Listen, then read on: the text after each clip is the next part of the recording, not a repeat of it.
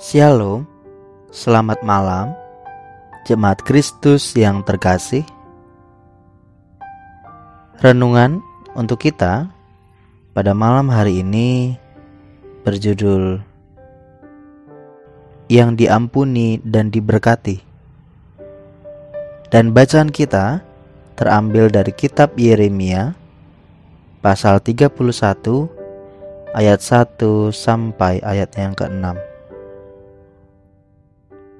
Beginilah firman Tuhan.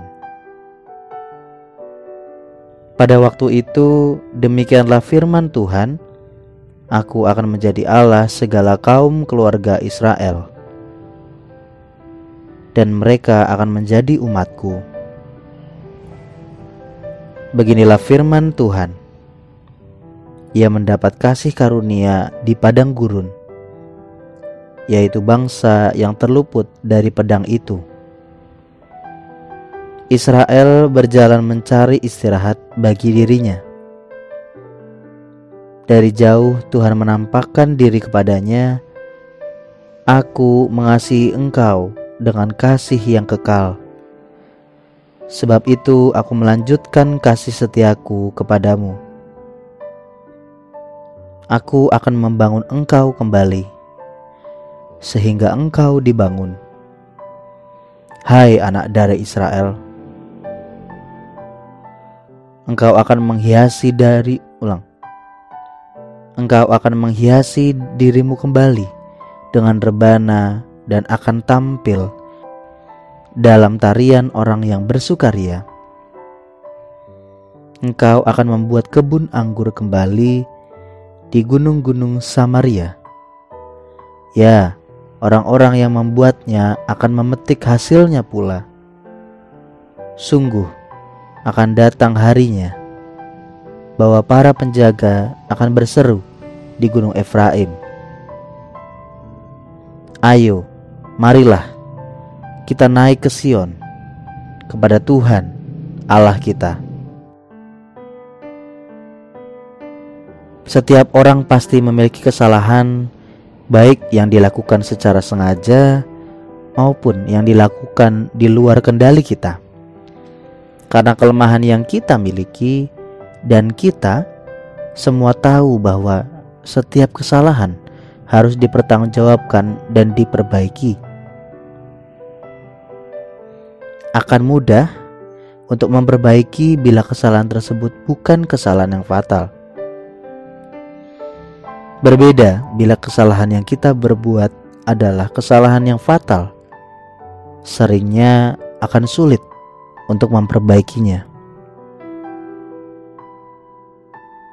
Belum lagi, tidak semua orang dapat dan mau bertanggung jawab akan kesalahan yang dibuatnya. Bahkan, ada banyak orang yang mengingkari kesalahan yang dibuat. Ada banyak orang yang lebih memilih untuk melarikan diri dari tanggung jawab demi keselamatannya sendiri memang harus diakui. Diadili tidak selalu mudah untuk dijalani. Dibutuhkan kerendahan hati dan keluasan berpikir untuk menghadapinya. Hanya orang-orang terbaik saja yang siap untuk bertanggung jawab dengan apa yang sudah dibuatnya. Terlepas dari apa pun yang kita lakukan, Tuhan sejatinya tidak akan mengampuni kita dan memulihkan kita. Ada satu syarat untuk mendapatkan itu, yaitu pertobatan dan perubahan hidup.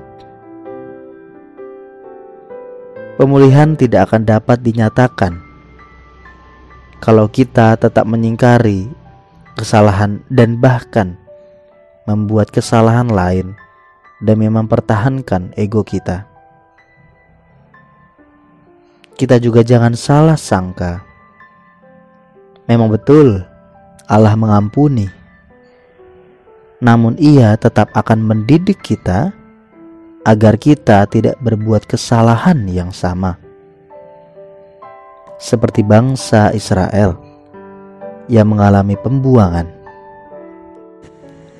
namun tetap dijaga dan dipulihkan Tuhan. Lalu, mana yang akan kita pilih? Apakah terus mempertahankan ego kita, atau kita mau dengan kesadaran penuh untuk menerima didikan Allah untuk kebaikan kita? Demikianlah renungan pada malam hari ini. Semoga damai sejahtera dari Tuhan Yesus Kristus tetap memenuhi hati dan pikiran kita. Amin. Jemaat yang terkasih, mari kita bersatu hati menaikkan pokok-pokok doa yang ada dalam gerakan doa 21 GKI Sarwa Indah. Mari berdoa.